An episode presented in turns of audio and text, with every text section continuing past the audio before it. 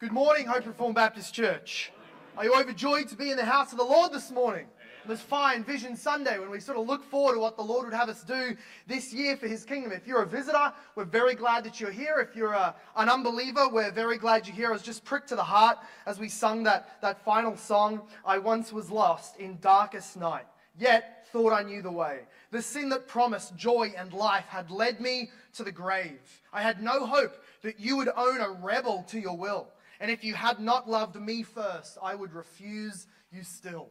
With great pain that I remember the years that I spent in a Christian home, but outside of Christ as, as a rebel and a sinner, and just wondering if God would ever want to save me. Sure that He would not. And with such joy, I recall the day that God sealed these, these promises to my heart that He receives sinners and rebels into His family and into His kingdom. So if that is you this morning, if you are in church but outside of Jesus, if you are a church attender today but not a Christian, if you are here on a Sunday morning but you will not be with us in heaven forever, then may this be the day that you recall that Jesus died for the likes of you, that God is willing to receive somebody as rebellious and sinful and sick as you into his family because he died for you and rose for you. Amen? Amen.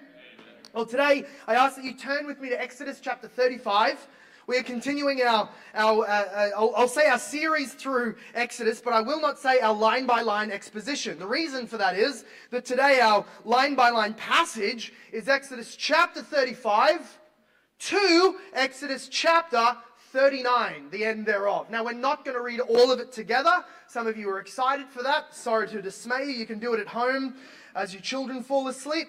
Uh, the, uh, we're not going to go line by line. Here's why it is almost word for word a repetition of previous chapters that we have already exposited and gone line by line through. There really is just a couple of main themes that we'll pull out of it as we continue to also make application to ourselves. So we stand here on the precipice of, of the Israelites about to embark on and engage in one of the most significant moments of their national history, which becomes eh, significant for us because their national history is our spiritual history. We look back and they are, they, are uh, players in God's redemptive purposes unfolding through history. And so this is a significant uh, moment for us to look at as well. They are about to, having just entered into covenant a second time, because remember, they entered into covenant then broke that covenant by idolatry, what God called spiritual adultery. They cheated on him with a false God and, and slept with that deity in that sense. That's how God views idolatry. And then God remade covenant with them through blood, through promises. He just reapplied that self same covenant back to them graciously, though they broke it. And now he is about to fulfill all of the promises that he had made before they broke that first covenant. Now he's going to bring those promises to pass, which is to dwell with them in their midst, not just up on Mount Sinai to be kind of visibly manifest among them in the middle, literally in the, the physical middle of the camp, of the two million plus Israelite camp, so that they can see and behold God is with us. He's going to be worshipable and accessible by anybody who brings sacrifice, though there will still be restriction in the sense that only certain people can go in, only at certain times, and nobody can come into the courtyard to worship God without a blood sacrifice. God is about to fulfill all of these promises, and it's going to be a tent, the tabernacle, instead of a stone building, because God is going to travel with them in that tabernacle. that gets folded up and repitched every time they move. He's going to go with them into the promised land, which he promised their forefather, Abraham. There is theolo- this is theology. There is history in these passages. It is both of them. It's not just theology based on a fable, it's real history. But it's not just history, it's theology that we can draw from. But also there is example today. And today being Vision Sunday, I want us to consider and think, how is this, this, this Israelite generation and how they, how they gave to build the tabernacle, how is this in fact for us also an example for us as New Covenant Christians committed as a church to the advancement of the Great Commission? So, our passage is chapter 35, verse 4 to chapter 39, verse 43. And while we usually go line by line, uh, uh, the reason we're doing it by such chunks is there's this, there's this literary technique in the Old Testament, exemplified here, called divine command and fulfillment. This is the, the literary technique divine command and fulfillment. We saw it happen actually on a smaller scale all the time with Moses, and now we're seeing it again in these chapters. And basically, what the literary technique is, is this God commands something in like excruciating detail, and then instead of just saying, so they did it as commanded, which could deal with these five chapters, a bunch of what, imagine how much cheaper the printing would have been, easier on the hand of the scribing Moses and all of that. It would have been if, and how much easier it is for us on our Bible reading plans if these five chapters were just condensed to, so they obeyed Moses. Much easier. Why doesn't he do that? Because what God is saying is not just that they did it, this literary technique is used in the ancient writing to emphasize they followed every line meticulously as they were told to do so. And as excruciating as it was to read it the first time, read it again to learn and realize and understand how serious God was about his commands. So, so he divine command is then repeated in fulfillment, and that shows us a couple of things. First of all, it shows us the exactitude and the importance of this building. This tabernacle was not one of their houses. It was not even a king's palace. It was God's own dwelling place. And he took so seriously how he was going to be worshipped that in just a few books' time, somebody brings the wrong kind of flame to light a sacrifice with, and they are consumed and killed. God took so seriously the worship in his own house and the building of it that he therefore basically copy and paste these enormous lengthy chapters to make that point. It also makes the point of the obedience of the Israelites. Because almost, with that exclusion, almost the only thing we've seen so far in the book of Exodus is divine command and disobedience. Divine command and disobedience divine command and they're killed for their disobedience. And so for this one time, it's sort of a it's sort of a break in the pattern, and God makes this huge deal out of it. And he says, Look, they did it exactly like I told them to. This is miraculous. This is amazing. They just worshipped a golden calf that they had the audacity to call Yahweh. And now they're back to their obedience unto me as their covenant God. He's making a big point. They're learning somewhat. This obedience is worth taking a note of as it is a very good example. But thirdly, this sort of divine command chapters, followed by fulfillment chapters, is a writing technique to tell us God is faithful, even in the greatest and in the littlest of things. God says all of these excruciating details, and then he doesn't just follow up by going, but you know, the Israelites, it was hard to do, so they whack together a tent and it'll do. He doesn't say that. He goes and says how excruciatingly obedient they were in every avenue to show us that God is faithful and what he promised to them, which was him being among them in the tabernacle, he was going to fulfill for them and through them. That he's not just a faithful God to do things for us, outside of us, but that he also, when he makes conditions that are dependent upon us, he even works in us to fulfill those conditions. And so God is a faithful God who will net, not, who will not let his promises of this tabernacle fall flat in such a, a uh, rebellious generation. God is faithful. And I say all of this and sort of bring us to this example of Exodus 35 through 39 today, because we are a church that is immensely blessed by the Lord. This church, I'm talking like local church now. This church, Hope Reformed Baptist Church, is, and we have to say it lest we ever get self important or, or self impressed or think we deserve something glorious. We are blessed by God's grace and God's grace alone. Not only because we're born in Australia with amazing freedoms and enormous opportunities. We, we, we're born into this country. That alone is amazing. Uh, not some of us not even born here, but, but, but brought here some other means. What a blessing. We have this extraordinary wealth where we're in the top few percentage of the entire world, even the poorest among us, just by merit of being around here. Not only are we that, but we're also in the 21st century. Think of time. We're in the 21st century where our life expectancy is 30 years longer than people living in this same country 200 years ago. Imagine 30 more years of productive labor for Jesus. Some of you are saved after the age of 45. You're lucky you were born. You were blessed by God. You were born in this generation, not when the average life expectancy was 40 something, if you made it out of infanthood. So we have so much to be thankful for, just on those broad categories. But by God's grace, we are growing as God brings more people to hear the word, more people to get busy in serving each other, and more busy to sort of serve the mission and kingdom purposes of this church. Um, 18% of, just to put us into a little bit of a perspective uh, of, the, of the immensity of God's blessings to us. 18% of churches in Australia, by one study I read, 18% of churches grew by 10% over five years.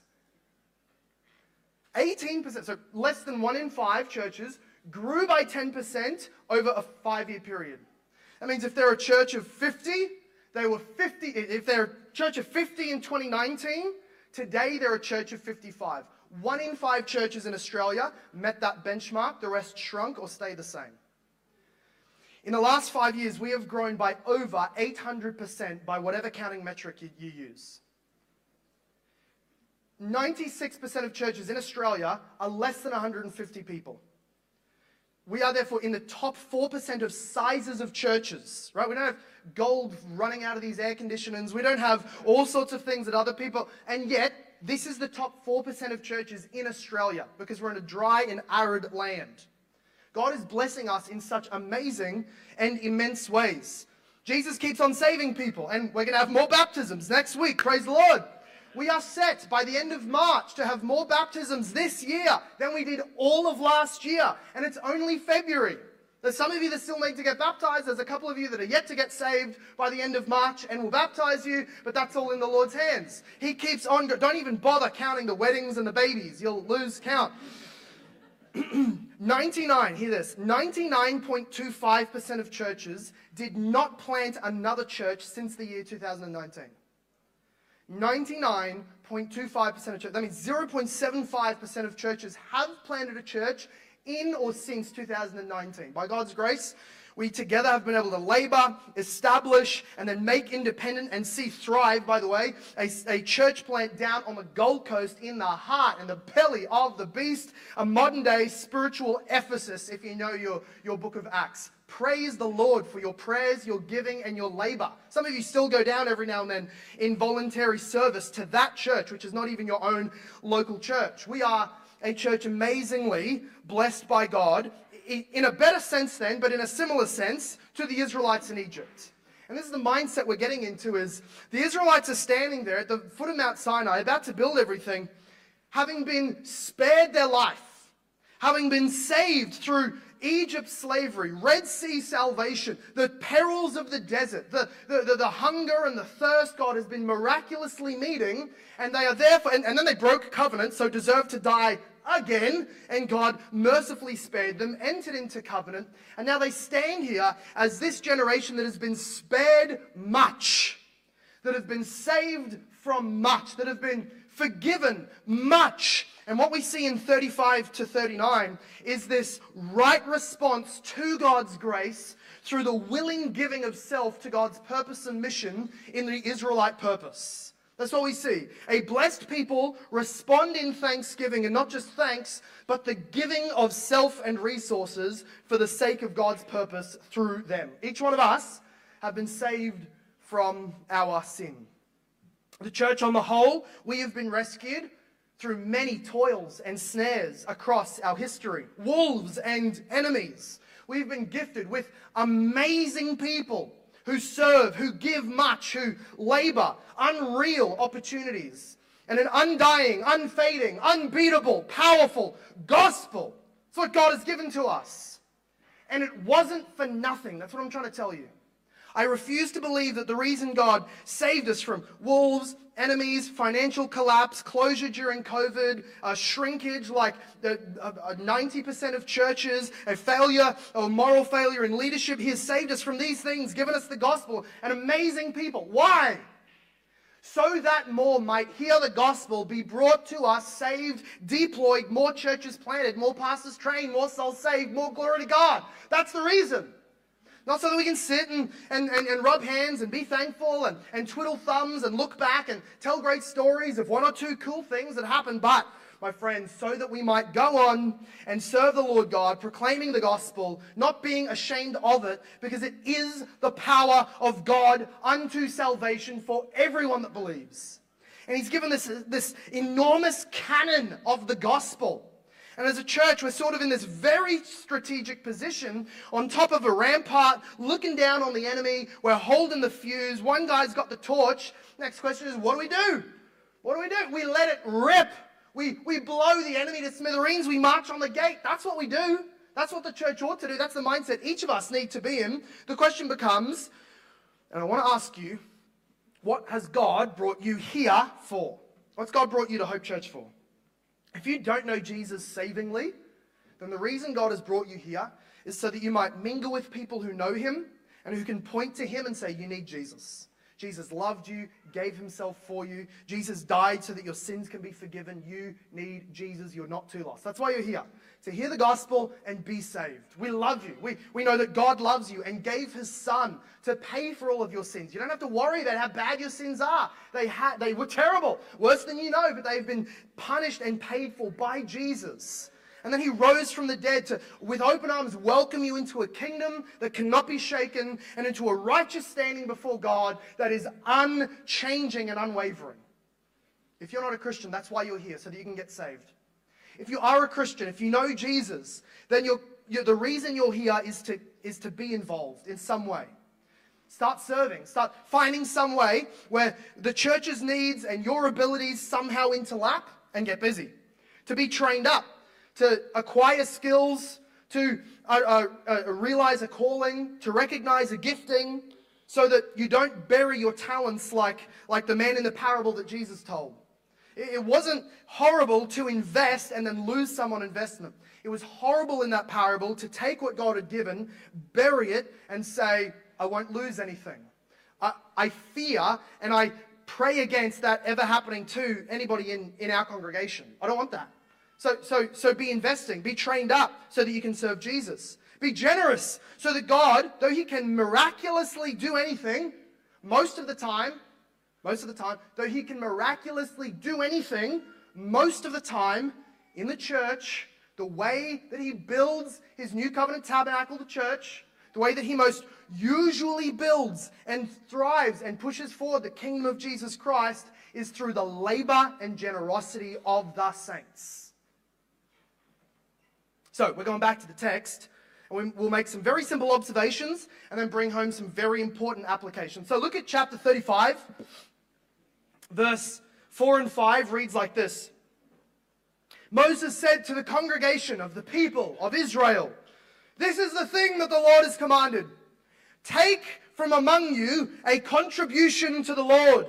Whoever is of a generous heart, let him bring the Lord's contribution gold, silver, bronze, and he just lists everything else that was needed the, the, the, the, linen, the stones, the wood, the leather, everything that's needed as we've been commanded for the congregation. And this is to fulfill Exodus 25 when Moses was told to tell the people of Israel this. And then in chapter 35, verse 20 and following, then all the congregation of the people of Israel departed from the presence of Moses. That's what usually happens. Pastor gets up and says, give, give, and then everybody goes home and uh, runs away, right? That's, that's what should happen most of the, of the time in those prosperity churches, right? Not here. Here's what they do. They go home, verse 21, and then they came, everyone whose heart stirred him, and everyone whose spirit moved him, and brought the Lord's contribution to be used for the tent of meeting, and for all its service, and for the holy garments. So they came, both men and women, all who were of a willing heart brought brooches and earrings and signet rings and amulets, all sorts of gold objects, every man dedicating an offering of gold to the Lord. Verse 29 says, all the men and women, the people of Israel, whose heart moved them to bring anything for the work that the Lord had commanded by Moses to be done, brought it as a free will offering to the Lord. Gold, stone, wood, yarn, wool, whatever else I didn't say, leather, the whole lot of it. It was all brought in. And we look at this and realize why didn't God just do a miracle? Like, He's the God of miracles. He kind of just unzipped the Red Sea at one point. He did just send a miraculous amount of uh, blood into the waterways of Egypt. Like, He's done this before. He gave them, He's still presently, there's an enormous rock just standing to the south a little bit of Mount Sinai that is currently gushing forth water for the millions of people to drink. They are still eating, day by day, bread that is falling out of heaven. He's not a God that is shy of miracles to provide needs. However, this, the building of the tabernacle, he entrusted to the free will giving of the Israelites. He, he, he, he, even though it was his own dwelling, you'd think, well, that's, he, he'd use heavenly gold for that. No, he takes Egyptian gold that was looted by the Israelites on the way out of Egypt that are now carried into the desert. So none of them can say, well, you know, I kind of earned this stuff. This was my, my earnings. No, I told you to grab it out of the people's houses as you ran from Egypt. So they've owned it all of like six months. Still, they will try and, try and uh, uh, uh, uh hassle God to keep more of it, will they? No, they don't. They just give. They give freely. This is how God ordained that his tabernacle would be built from the free will giving of the people. He's not in short supply, but he works in the heart of the people to give. Now, they, they give a free will offering. What is this? This is when everybody became Calvinists and they came and gave up their free will, and so now they all believe in. Really funny. All right, moving on. So the free will offering is a non prescribed offering. In other words, they didn't go home and they get commanded by Moses 10% of your first fruits, 20% of your yearly harvest. He wasn't told that. They were simply told, go home, count what you have, and as much as the Lord stirs in your own heart, if you want to give, don't give if you don't want to give. I love this. Get, get out of here. Give nothing if you don't want to. But if the Lord stirs so in your heart, then come and give freely of all that God has blessed you with. In other words, when it says, all that those whose hearts moved him, we could otherwise rephrase it like this Each person in Israel gave in proportion to how highly they valued God's presence in the tabernacle. That's what they did. They went home, they saw gold, silver, stolen wool, yarn, amazing coats that the Egyptians gave them, swords, spears, brass shields, and then they considered God living in their midst in the tabernacle. And Jesus tells us where our treasure is, that's where our heart is. You want to know where your heart is most invested? Find where you put most of your money and refuse to take away from.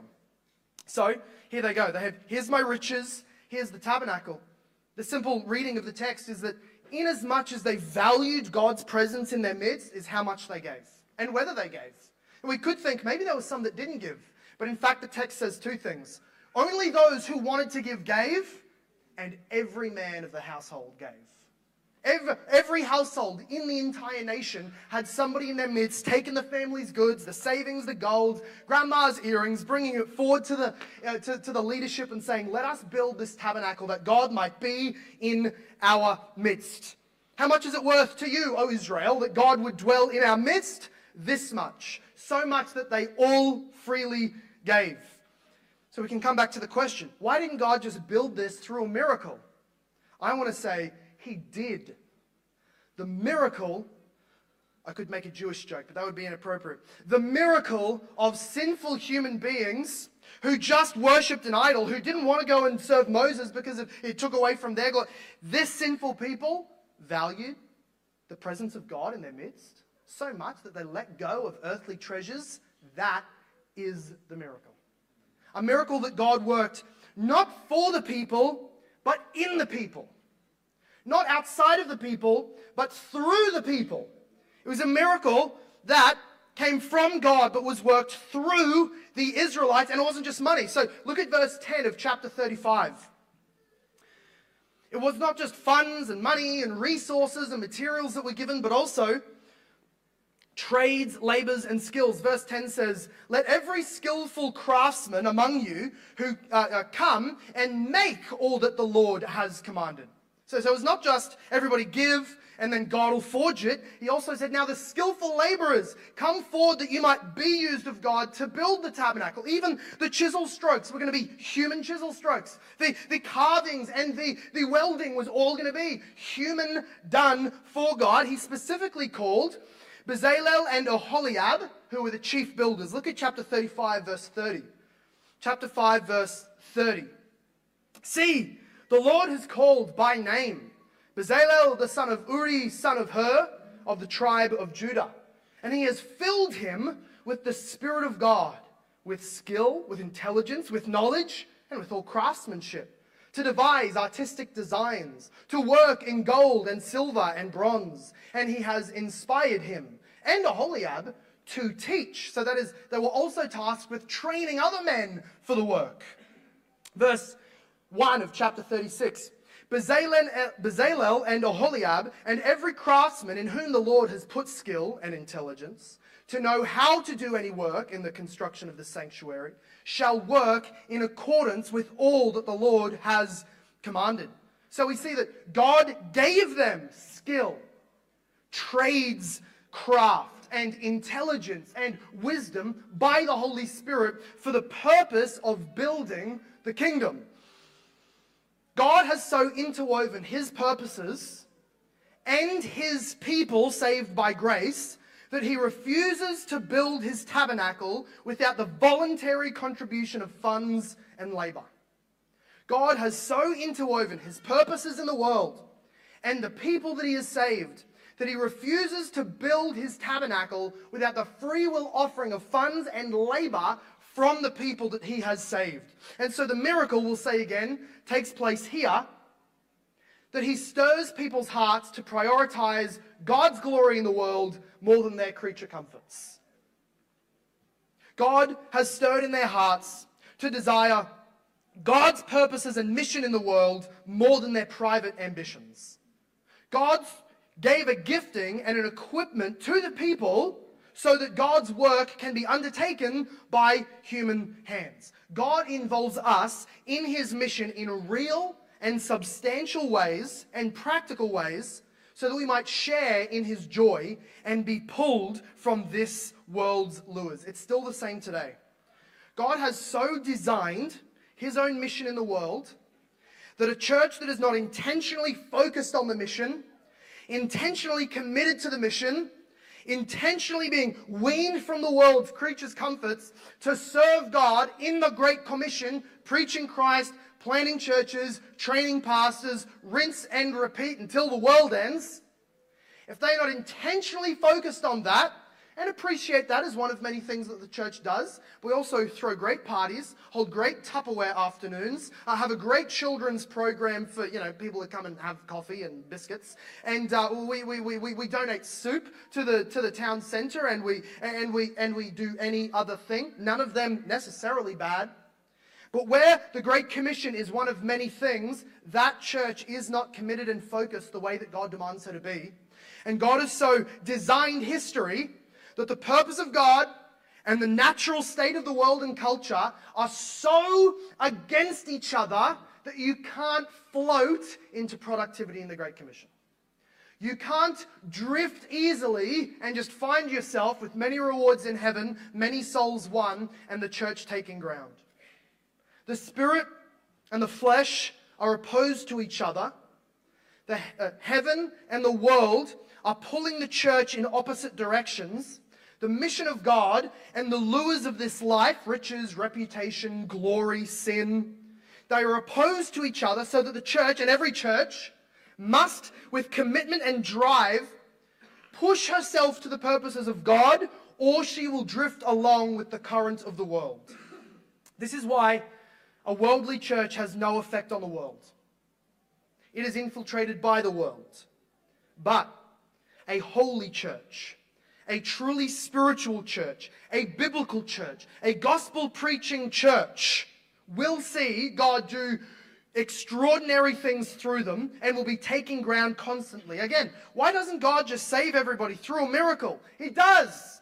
We were all sinners, dead. He raised us to life and forgave us. We were all weak and unable and insufficient and He gave us the Holy Spirit to be able to do New Testament, New Covenant, gospel ministry and pluck souls from the burning into God's glorious light. He has taken us, normally, ordinarily, naturally selfish, inwardly turned. He makes us missional, motivated, zealous. He makes us stingy, selfish, covetous, and He turns us into people who are generous, who love to see others come to know Jesus, who love to see others walking in the sweetness of freedom that is brought by the the biblical text being explained and understood by a people called the church. This is how God does his miracles in and through us.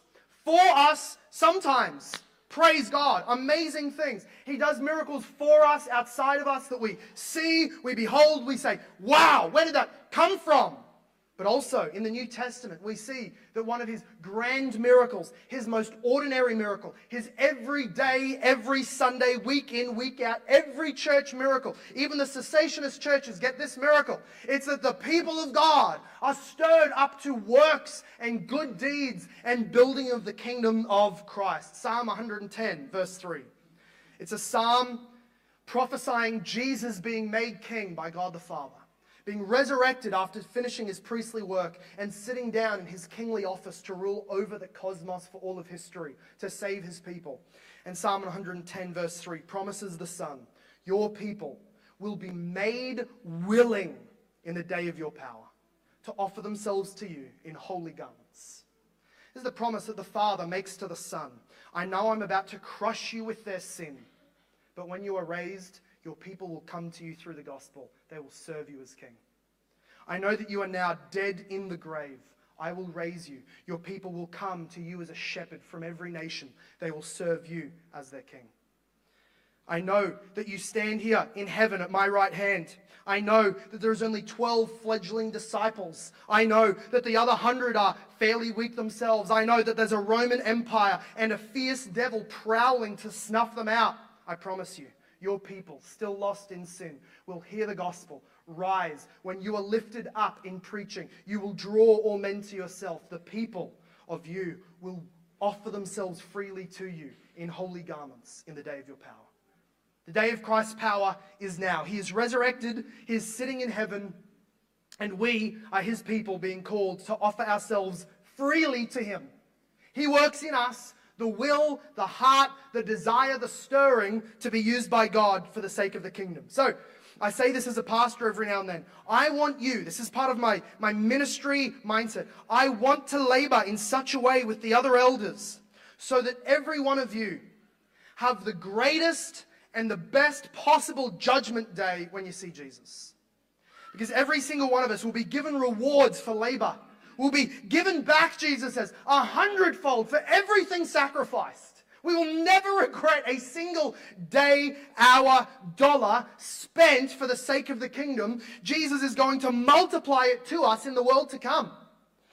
Everybody will have a tremendous judgment day, a joy filled judgment day, if we have lived this life in self sacrifice for the sake of the kingdom. I don't want any of you to have the day on judgment day that 1 Corinthians 3 talks about that you're there and you're saved and Jesus has forgiven you and you'll be in heaven and glory forever and ever and ever, world without end. But you have on that day a sense of regret for the neglect of Christ's kingdom.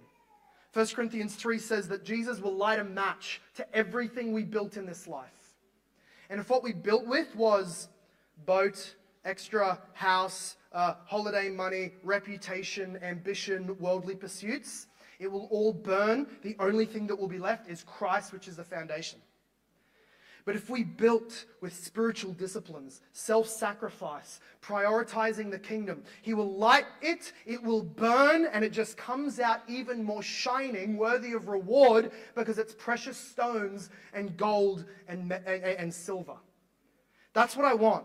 I want every person in this congregation and the many that come. Remember, when I was preaching Vision Sundays two or three years ago, 80% of you were not here you with the other people that I was telling the 40 people, we need to labor, build, pray, serve, because there's people that need a church. There's people that need Jesus. There's people that need to be sent. There's idle people that need to be exhorted. There's broken marriages that need to be pastored. There's young people that are just wasting their time that need to come and be set on the mission of God. There's 40 of us here. So one day there'll be more of us. And this is where we are. There's more now. You were the others. Now I'm simply saying, turn also and say, there are yet still others dead in sin, struggling in ignorance, uh, swayed by the world, in, in heretical or ignorant uh, places of worship. And they, they need you to bring them to Christ, to show them the word, to bring them here, be built up by the Spirit, made willing and sent out for the sake of the kingdom. We don't know how many others the Lord might save through us, but that's just the point. We don't know how many others the Lord might save through our labors, prayers, preaching, and giving. We don't know how many other churches we might plant before we're all dead and forgotten, but we know this. I know there's a lot of talk, there's a lot of, and it's good talk, of building for the next generation. You know, maybe it's not us, but maybe the future generation will really take the world by storm with the gospel. That's good and well, and I pray for that. But the next generation will be too late for the billions that will already be dead from our generation. No one can reach them except for us now. There are so many, there's hundreds of thousands in this city that just don't know Jesus. And I pray for the day that there's a hundred great gospel preaching churches in Logan and Brisbane going up and down all over the coast and into the regional areas. I pray for that. I hope for that. But if we leave it for the next generation only with that mindset, our generation goes to hell. They burn. And our labor needs to be, Lord, thank you for all that you've done. And hasn't He done just amazing things? Why would we say this is enough? Why do we stand and say, this is, this is pretty good? Hand job filled the room out. What else do we do? Sit and remember. No. Plan, pray, and move forward, advance in the kingdom. I say all of this in the sense that, not to be too literalistic out of the tabernacle to the church, right? Uh, it's not as if we need more gold on this building, so bring in your grandma's earrings and your heirloom jewelry. Because if we push that hard enough, I've got to wear a turban and a dress. Not keen. Just not keen at all. Uh, some of you have requested it. It's weird. Repent for that, and we're not doing that. Uh, so we can't be too literalistic. Let me say this. The New Testament version of the physical tabernacle is not this physical building. The New Testament version of the Old Covenant tabernacle is the people of God who are like spiritual stones being added into the glorious, invisible, in a sense, spiritual temple. Ephesians 2 says that we are being built into a dwelling place for God by the Spirit, a holy temple in the Lord. 1 Peter 2 says that you yourselves are like living stones being built up as a spiritual house to be a holy priesthood, to offer spiritual sacrifices acceptable to God through Jesus Christ. This is the language of Moses in Exodus. You're a priesthood. We're a common priesthood. We are a temple, and we ought to find the stones that are still lost in sin, buried under the sands of iniquity, and bring them and add them to the church. Where the Israelites were called to sacrifice to build a tabernacle, we are called more so, under a greater leader, Jesus, to build with far greater joy and faith and hope and expectation to sacrifice so that we can build the church up. So here's, here's a sense of vision. Uh, and I say that in a super boring, reformed way. I didn't download anything, haven't received anything from the spirit realm. I just read the Bible, talk with the elders, look at our, look at our current state, and go, vision in my terms really just means plan. But it just feels way more spiritual to say vision. So here's our vision for 2024. You with me? Amen. Hallelujah. Somebody speaking in tongues. There we go. Uh, it's incumbent on every church to know how we're going to engage in the Great Commission. Because every church is going somewhere. Yo, we don't need vision, we just need Bible. Okay. Every church is going somewhere. The question is, do the leaders know where they're going? Do they have a plan for the people? Have they communicated to the people? Do they have reasons for thinking about this plan? Because 90% of churches, as we've seen, will be the same size or smaller in five years with no baptisms. So, are we thinking, praying, planning, and then engaging together so that we have a unity around the same purpose? The answer must be yes. Broadly, here's our plan become a grow, continue to be a growing gospel preaching church that evangelizes the lost, plants more churches, trains up men here and abroad in other nations. Amen, hallelujah. But that's super broad. Let's put some feet on the ground. In terms of that last one, abroad, world missions. Let me tell you that uh, it's it's mostly American data, but they do include some global ones. On average, there's about six percent of all of the church, right? All evangelicalism they sort of tabulate the total giving of the whole global church in tithes and, and missions, and it averages out to about 1.8% of the income of the church is offered.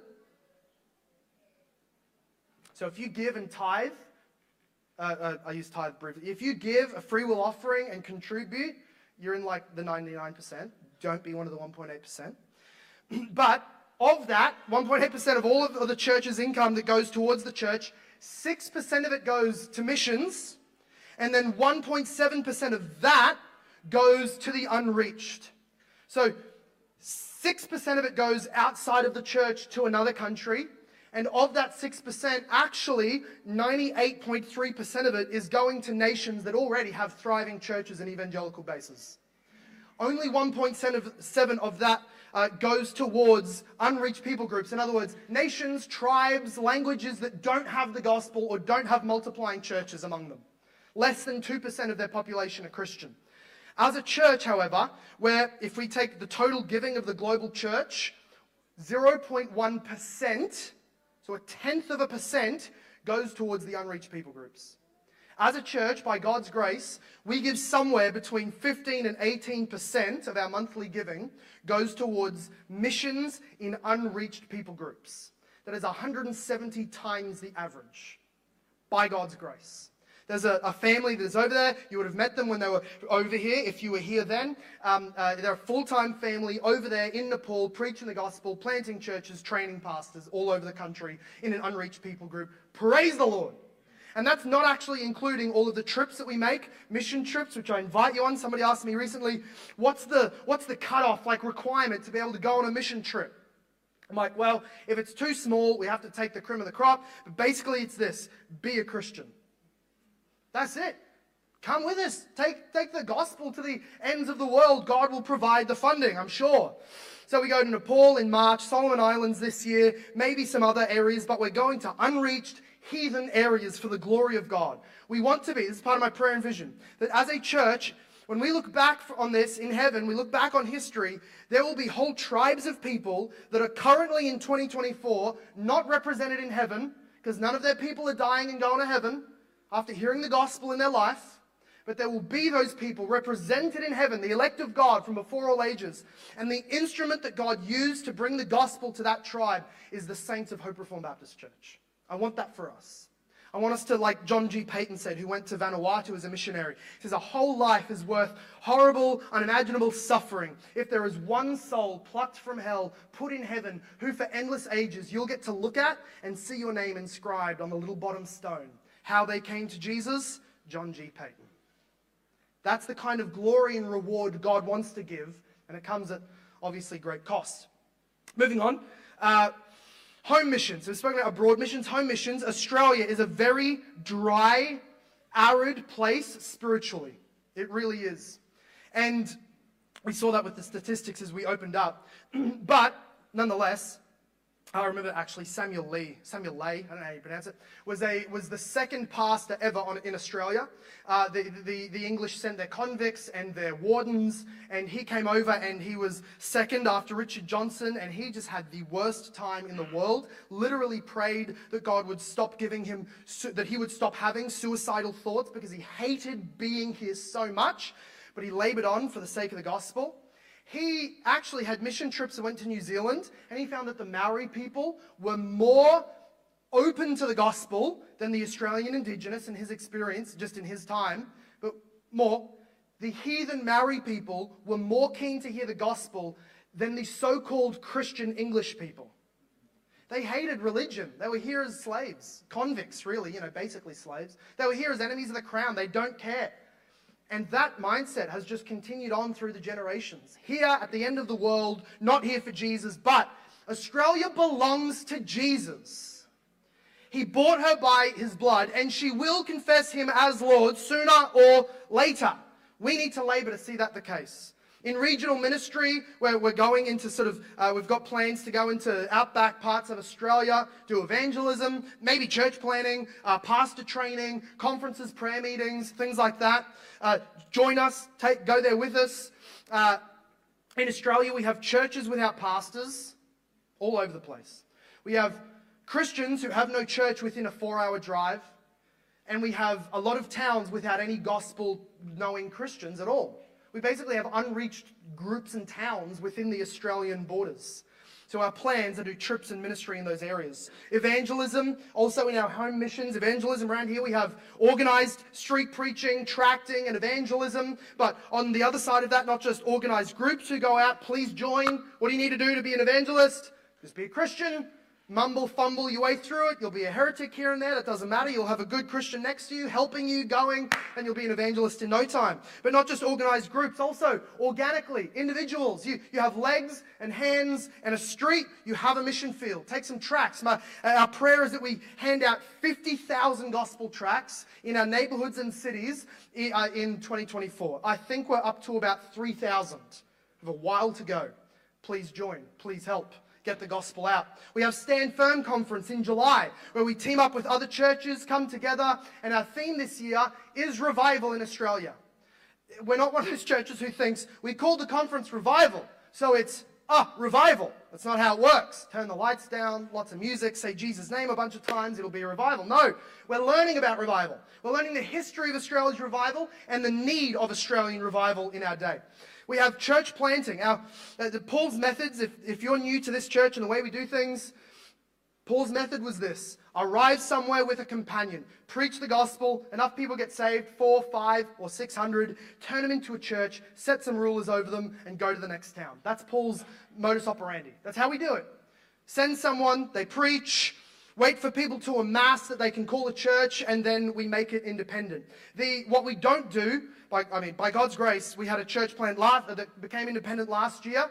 And now, uh, uh, back in 2021, I told everybody our plan and prayer five church plants in 10 years. I understand how dismally low that bar is now. Forgive me for my faithlessness, but yet let us see God do it. Five churches within 10 years, that's 2031. We want to see uh, uh, around our area, who knows where, but God is good. We're training up people for the purpose of that. We do not believe in church splants. What's a splant? That's a split plant when you get too big for a building and go, well, you guys over here, or if your birthday begins, uh, is in the first six months of the year, or everybody draw a straw, or if you're blonde or something like that, you're going to go out and uh, plant a church. It's not a plant. That's sawing a tree in half and replanting it somewhere else. That's a forced church split.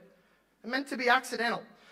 You don't split and then replant. You take a seed off the tree of the gospel, go put it in the ground and see that bear fruit. That's how we do Pauline New Testament church planting. We pray to do more so in the future. Then the question becomes okay, if we don't believe in church splits, what are we going to do here?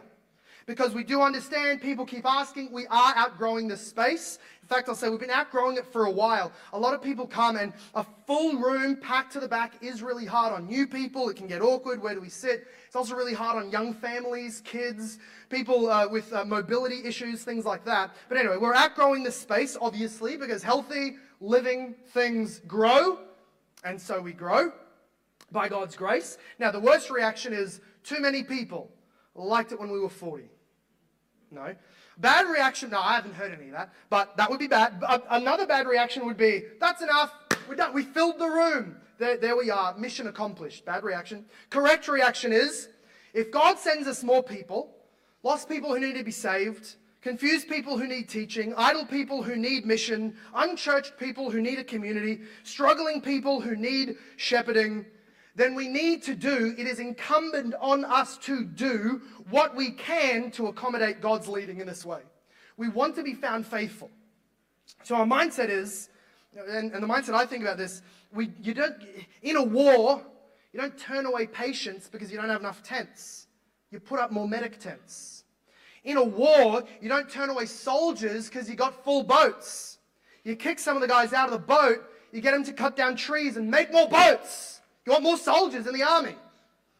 As far as the church goes, we should not say, that's enough, full room, we're done. Rather, uh, our plan is what we plan to do. 31st of March is going to be another baptism service. Praise the Lord. It is also Easter Sunday. Praise the Lord. Great day to have some baptisms. It will also be, Lord willing, our last service, our last Sunday, where we only have two services on a Sunday. What we're going to do is shuffle to a 8.30 service and a 10.30 service. And what that's going to look like is uh, this, the exact same service, mirror image of each other, not to give another service for every, like we're going back to Puritan ages here, three Sunday services, rather, basically two services, Morning, evening, morning sermon, evening sermon, but the morning will be uh, uh, just done twice. People serving double and all of that. People are um, amazing in their, in their volunteering, but so that we can just create some room in the buildings to be able to allow more people to come, be trained, and then eventually uh, we'll have enough offerings, contributions, earrings, brooches, and yarn to be able to either buy the block next door and knock it down, or and, and, extend or buy somewhere else or rent somewhere else or move to a bigger space. We don't know what the Lord has in store for us, but we know that He can do anything. What we can't do is just snap our fingers and have a bigger place or snap our fingers and have the money for a bigger place. So we do what we can. We're going to go two services in morning, allow more people to come, and also we'll get into this in the members meeting next week. We're going to start a building fund. It's already up. People are already giving in order to see what the Lord would do with the contributions we have.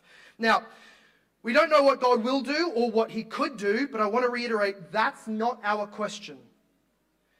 Faithfulness, faithfulness asks, relying on God, what can we do? He could, he could speak another universe into existence. It's not really our question. The question is, what is he leading you to do? Not what miracles could he do for us, but what miracle might he work in us by making us generous, generous, zealous, committed, prioritizing of the value of the kingdom of Christ in our midst and the advancement of the church in the world. So my question to you is this, where has God blessed you?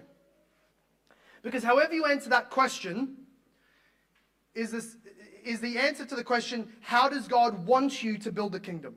Wherever area God has massively blessed you in, great. That's how He wants you to be building the kingdom. So if it's in the area of wealth and finances and money, then giving mission uh, funds to, in order to uh, uh, uh, fund the mission. We think of the Reformation, and we always think of Martin Luther. Hoorah! However, Luther would not have been able to print, write, study, or be protected if it wasn't for the funds that were given to him by Frederick, the other guy that we hear less about. We think of Luke and Paul in the book of Acts what we don't hear so much about is Theophilus, the guy who gave money to be able to fund their mission, thank you, gospel throughout the Gentile worlds. Maybe you have administrative abilities. Give of your, as the text said, the spirit of intelligence and skill and wisdom. If you have practical needs and availability, then here your, your, your uh, giving could look like hospitality, feeding people here on a Sunday, or hosting a Bible study in your home, or meeting people's needs through food and clothing.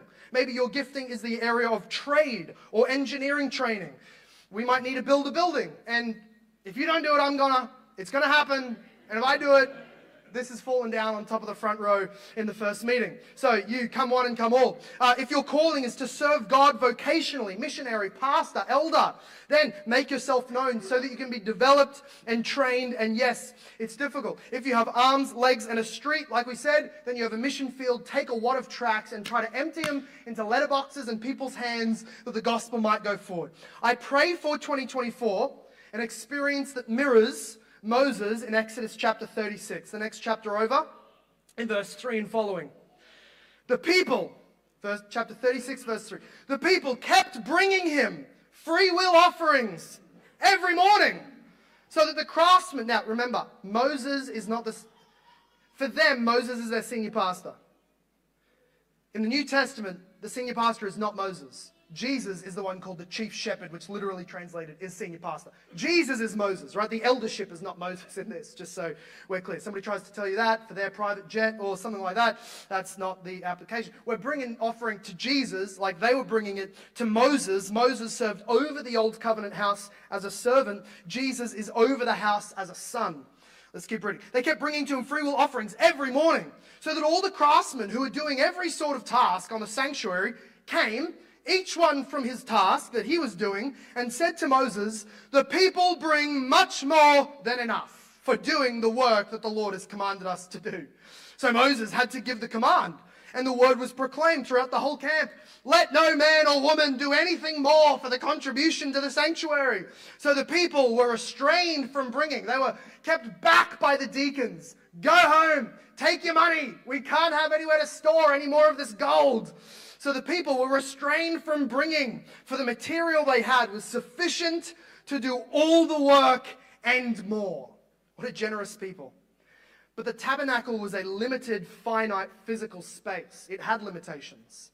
The church of God is the boundless and enormous elect of God throughout all ages. We're never going to get to the point where we say, that's enough, stop giving, all good, cap it off at 10% for the year, go home. We don't stop bringing in our, our funds, our skills, our services, our whole selves, our prayers for the sake of the mission of the church. We don't stop doing these. And even if we're empty handed in the face of an enemy, then we just pray for a miracle like Israel did, and God will do something like splitting the Red Sea. Like we can rely on a miracle when we have literally nothing else to do on our end, or there's nothing that we might do. But while there is something for us to do, we give of ourselves, we give of our money, we give of our skills. Nothing shall stand in the way of God's triumphant gospel, not even the black gates of hell itself. There's this great line by a, an author named Chesterton. He says this The one perfectly divine thing, the one glimpse of God's paradise given on earth, is to fight a losing battle and not lose it. That's church history. Fighting constantly a losing battle and not losing it. So I'm going to pray just over a year to come, the, the hands that are here, the hearts that are here, the funds that are given, the, the prayers that we make. I'll just ask you to stand as I read to close out Jesus' words to his disciples in Matthew 28. Jesus came and said to them, All authority in heaven and on earth has been given to me. Go, therefore, and make disciples of all nations, baptizing them in the name of the Father and of the Son and of the Holy Spirit teaching them to observe all that I have commanded you. And behold, I am with you always to the end of the age. Let's pray. Father God, we thank you for a mighty captain, leader, savior, prophet, priest, and king such as Jesus, who Hebrews tells us is counted as being worthy of more glory than Moses. And if under his leadership, these, this rebellious people were so spurred and stirred and turned in order to be generous for the sake of an earthly tabernacle, would you stir us under the leadership, the ministry, the mediation, the love, and the power of our captain, Jesus Christ, of our head and Savior and King, Jesus Christ? Would you stir us to generosity? To sacrifice, to zealous toil, and Lord God, to expectation. Please remove from us distraction, which we so frequently, every one of us feel, that the kingdom of God and his righteousness and the Great Commission so often slip into second place and then slide on down to a hundredth place in our priorities. Lord God, please keep us focused. Please keep us unified, Lord God, as a church that loves you, loves one another and loves the lost, unified and, and working together on the mission that Christ puts before us. Make us faithful, Lord God, that each one of us would not compare with who else we, we rate up against or what other people think of us, but merely think, what has Christ given me? And in my own heart before Him, with my own family, we will serve the Lord and give and do and serve as you have so stirred within our own hearts. I pray, Lord God, also that anybody here who does not know Jesus as their Savior would receive faith in Him now. Not be one of the lost who die in their sin and go to hell, but be one of the found who give their faith to Jesus, who receive His death in their place, and who earn a, an inheritance in heaven forever because of what Jesus did for them. Father God, would you continue to extend our borders and give more people to be baptized after being saved? Would you give us people to, to train up to be pastors over these church plants we labor to see done? Would you send revival and a breath of your spirit over this land and country that it would be a majority Christian, Christ honoring and serving country? But whatever the odds we are put up against, Lord, you are faithful. We are yours and we trust you with it all. Thank you for being with us even to the very end of this age, despite the losing battle that it seems to be. God, we pray all of this in the name of Christ and thank you for your mercy in him. And everybody said, Amen. Amen. This sermon was preached at Hope Reformed Baptist Church in Logan, Australia. For more information about our church, visit our website at hoperb.church. If you have been blessed, please leave us a review wherever you listen. We pray this message has been used by God to grow and encourage you in your Christian walk. Thank you for listening. Soli Deo Gloria.